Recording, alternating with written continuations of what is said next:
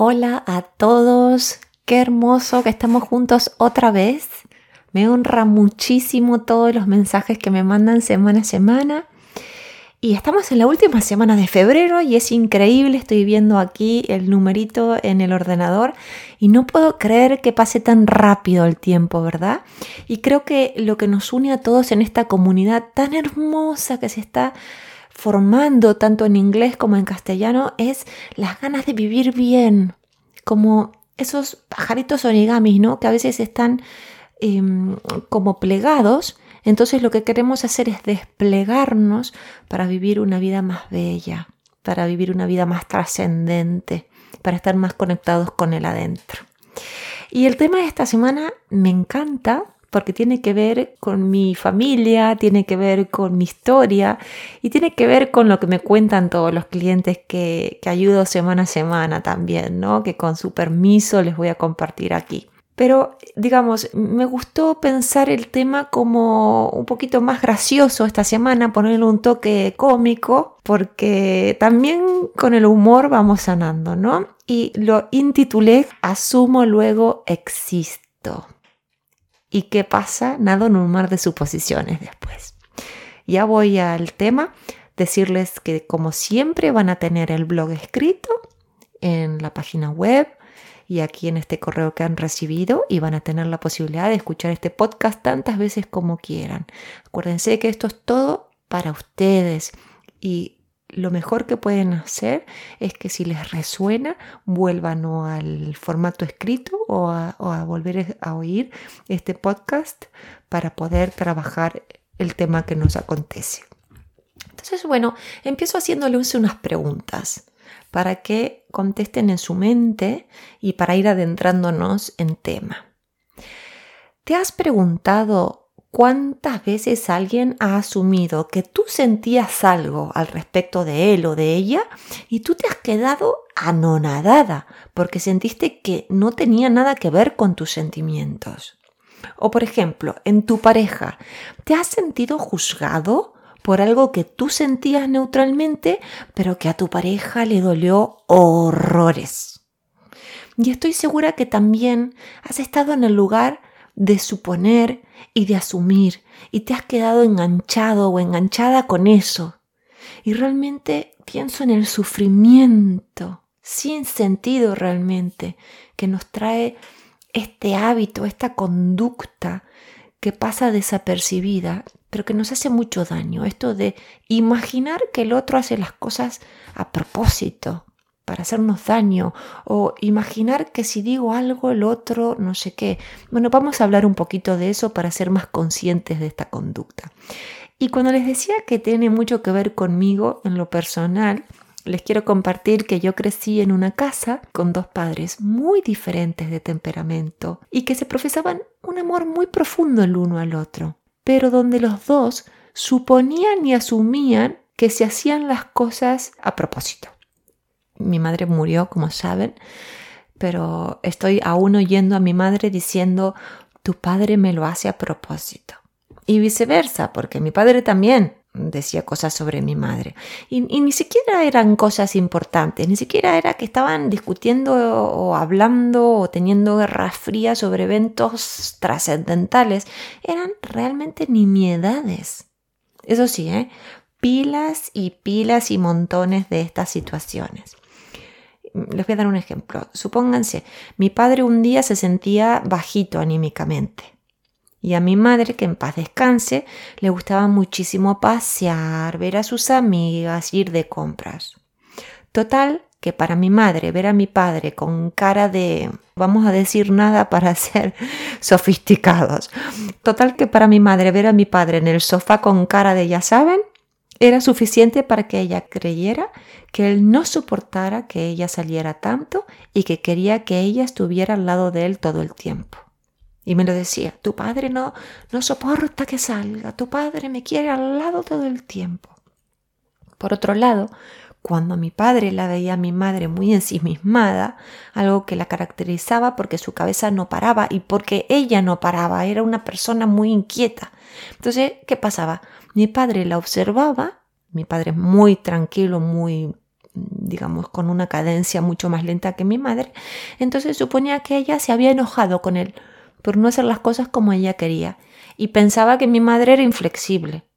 Total que este tipo de situaciones los llevaba a tener días sin hablarse, días, que luego por supuesto se cansaban, entonces se amigaban. Pero les digo que qué mal la pasaban en el medio, qué mal.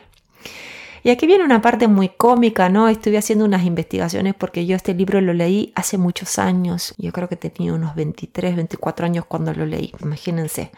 Eh, si has leído El amor en los tiempos del cólera, recordarás los personajes del matrimonio del doctor Urbino y Fermina Daza. Si no lo has leído no te das problema porque ahora te lo compartiré. Pero esto de suponer y envenenarse está graciosamente descrito por el genial García Márquez. Así que si no has leído el libro, te recomiendo que lo hagas para reírte y para ver toda esta psicología humana de una manera sumamente cómica. Pero bueno, les voy a compartir algo que dice el libro. Se los voy a abreviar, ¿no? Pero voy a, estoy leyendo ahora el libro. Fermina Daza había soportado de mal corazón durante años los amaneceres jubilosos del marido. Lo oía despertar con los gallos y su primera señal de vida era una tos sin son ni ton que parecía propósito para que ella también se despertara. Lo oía rezongar solo para inquietarla, mientras buscaba tientas las pantuflas que debían de estar junto a la cama. Por otro lado, don Urbino se sentía una víctima del mal humor de su mujer a las mañanas. Alguna vez, en un juego de salón, le preguntaron cómo se definía a sí mismo, y él había dicho, soy un hombre que se viste en las tinieblas. A mí me hace mucha gracia todo esto porque realmente a mí misma me ha pasado de que mi marido se levantaba antes que yo y yo sentía que hacía ruidos a propósito porque no soportaba que yo pudiera dormir un poco más que él. Bueno, estas cosas, ¿no? Estas, estas cositas de todos los días que terminan arruinando a las parejas si no hablamos, ¿no? Imagínense ¿Cuánto se hubieran ahorrado el doctor Urbino y doña Fermina si en vez de asumir que cada uno le hacía al otro las cosas para reventarle la vida, hubieran podido hablar de las cosas tal como son? Pero no. Doña Daza estaba segura de la crueldad del marido, empecinado en despertarla y este a su vez se sentía victimizado por el egoísmo y la dureza de ella, a quien le daba igual que se vistiera con torpeza en la oscuridad. Es que a mí este libro me encanta, me río, lo leo tantas veces que pueda y siempre me hace reír. Escribía este, este blog y, y le juro que me reía. Pero bueno, en todo tipo de relaciones, la, situación del doctor Urbino y Fermina Daza es graciosísima, y es graciosísima por real, realmente. Pero en todo tipo de relaciones, y diría que sobre todo en la de pareja, por la cotidianidad del vínculo, suponemos y le adscribimos significado a situaciones que no nos resultan agradables. Una de mis clientas me comentaba que bastó que su marido se comprara una bici fija para que ella finalmente tuviera el coraje de separarse. Claro, si lo leen así, fueran de contexto, dirán, pero ¿qué tiene de malo que ese pobre hombre quiera hacer deporte? Y el problema no es la máquina que se compró. El problema tampoco es que él gastaba su dinero en cosas que después dejaba abandonadas. El problema es que ella asumía que él era caótico y ella asumía que no se sentía escuchada ni vista. Ella me lo contaba llorando y me decía, no le importaba, no me sentía respetada. Y no es la única persona. También he escuchado otras retailas de hombres o mujeres que me han contado cosas como estas y seguro que les van a resonar a ustedes también. Me regañó porque dejé los platos sin lavar. Se enojó porque llegó y el niño aún estaba despierto. No hay ningún problema con tener estos pensamientos, que esto quede claro, porque uno en el fragor y en el calor del momento puede pensar lo que quiera. El problema es quedarse entrampado en las suposiciones de que el otro o la otra me lo hizo a propósito porque abro comillas, le doy lo mismo, o porque no me escucha, o porque no ve lo que me importa, o porque disfruta dándome órdenes. Y ya sé que se están diciendo a sí mismos, sí, tal cual, pero en el momento de calentura no puedo controlarme y la quiero matar o lo quiero matar. Metafóricamente hablando, claro está, por favor. Es por eso que tanto insisto con la pausa sagrada. Y es por eso que escribo este blog, para convidarles el trabajo que hemos hecho con muchos clientes y que funciona. Son seis pasos prácticos basados en el mindfulness y en la autocompasión. Y les va a gustar. Escuchen con atención y les pido que si es necesario, luego vayan a la parte escrita en el blog. Número uno. Pausa para reconocer tus emociones en ese momento intenso. Pausa y reconoce, por favor. 2. Observa qué eventos dispararon esas emociones. 3. Nota el significado que le asignas a ese evento o a esos eventos. 4. Diferencia lo que realmente ocurrió del significado que le estás dando. Esto es fundamental. 5.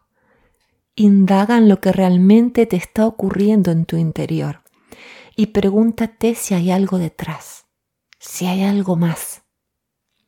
6. Reconfórtate en ese momento.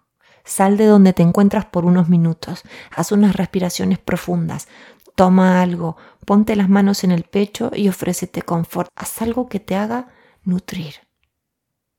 Y ahora voy a explicar estos seis pasos. Si te acostumbras a realizar la pausa sagrada antes de explotar, verás cómo las historias que te estás contando pierden intensidad y tus emociones se suavizan y hasta desaparecen. Es muy importante hacer esto para poder hablar con el otro o con la otra de forma asertiva, calma y amorosa, porque es tanto más fácil que nos escuchen cuando lo hacemos desde ese lugar. Tantas veces nuestras ideas limitantes, es decir, las historias que nos inventamos, nos impiden ver al otro ser tal y cual es, y una buena conversación hasta puede sorprendernos respecto de qué motivó al otro o a la otra a hacer lo que hizo. Vamos a ver esto de los pasos que mencionaba antes. ¿Cuánto mejor hubiera sido que la señora Fermina Daza, del amor en los tiempos del cólera, hubiera podido pausar para observar que estaba cansada, por ejemplo? O sea, que haga la pausa sagrada para observar qué le pasaba. Estaba cansada, no había dormido bien, se sentía frustrada, se sentía aburrida. ¿Qué disparó todos esos sentimientos? Los ruidos que hacía su marido al buscar su ropa a tientas. Pero eso poco tenía que ver con él y mucho más tenía que ver con su propio malestar, porque no había descansado o porque ella no se sentía realizada si ella hubiera podido diferenciar que lo que estaba pasando era simplemente que el marido estaba a oscuras total buscando las pantuflas e intentando vestirse para ir a trabajar. Pero ella estaba cansada, malhumorada y le estaba pasando algo a nivel personal que nada tenía que ver con él y que se estaba descargando en él por todo lo que le estaba pasando a ella, hubiera sido mucho más fácil. Si tan solo le hubiera dicho al marido, Perdona, mi amor, he tenido una mala noche. Me quedaré un rato en la cama si se me pasa. Oh, disculpa. Perdona, eh, amor mío. Estoy aburrida, pero no tiene nada que ver contigo. Estoy aburrida yo, porque llegué a esta edad y no he hecho nada más que criar hijos y, bueno, no sé, estoy inventando cosas, ¿no? Y no he hecho nada por mí. Entonces el doctor la hubiera podido entender. De la misma manera si éste le hubiera podido preguntar a Fermina, Amor, ¿qué pasa? Podemos hablar. ¿Por qué nos vamos a tratar así? En vez de irse de su habitación pensando que Fermina, su mujer, era una perversa porque no le dejaba vestirse con tranquilidad, los dos habrían tenido la posibilidad de dialogar. Porque ni el doctor ni Fermina son personas malvadas, empecinadas en hacerse daño. Lo que les pasa es simplemente que asumen y suponen que los significados que le asignan a los hechos son como ellos lo ven y no hay nada más que hacer. Ellos no se permiten pausar para indagar qué hay más allá. Y yo creo que muchas veces no lo hacemos porque tal vez duela tanto más que decir en un momento de calentura eres un imbécil, un egoísta, un desagradecido como pasaba entre Fermina y el doctor y como pasa en un montón de matrimonios y relaciones. También pasa en la amistad, también pasa en la relación de trabajo, pasa en todos los vínculos realmente, pero se ve patentemente en la pareja.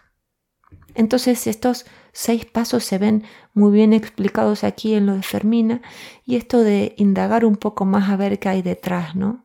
Es tanto más fácil echarle la culpa al otro y a veces es simplemente ponerse las manos en el pecho, como decía en el paso número 6, y decir, vamos, vamos, hay que levantarse, va a estar todo bien, a desayunar, en el caso de Fermina, ¿no? Estoy tomando ese ejemplo.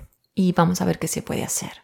Vamos a pensar qué, qué puedo hacer para sentirme más realizada. Por ejemplo, vale la pena dejar de suponer y asumir porque nos traerá una mirada más flexible frente a la vida, no simplemente en el vínculo, en la vida en general.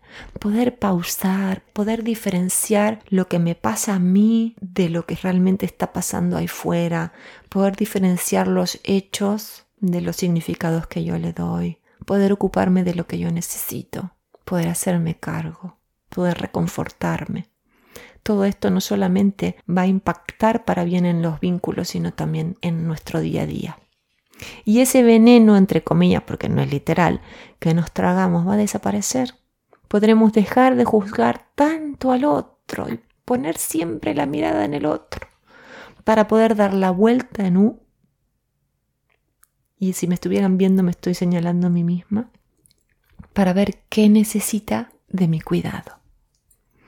Les mando un fuerte abrazo. Espero que les haya gustado este podcast diferente. Y si quieren volver a leer para, para reírse con el doctor Urbino y Fermina Daza y para tomar nota de los seis pasos, bienvenido sea. Hasta la semana que viene. Gracias.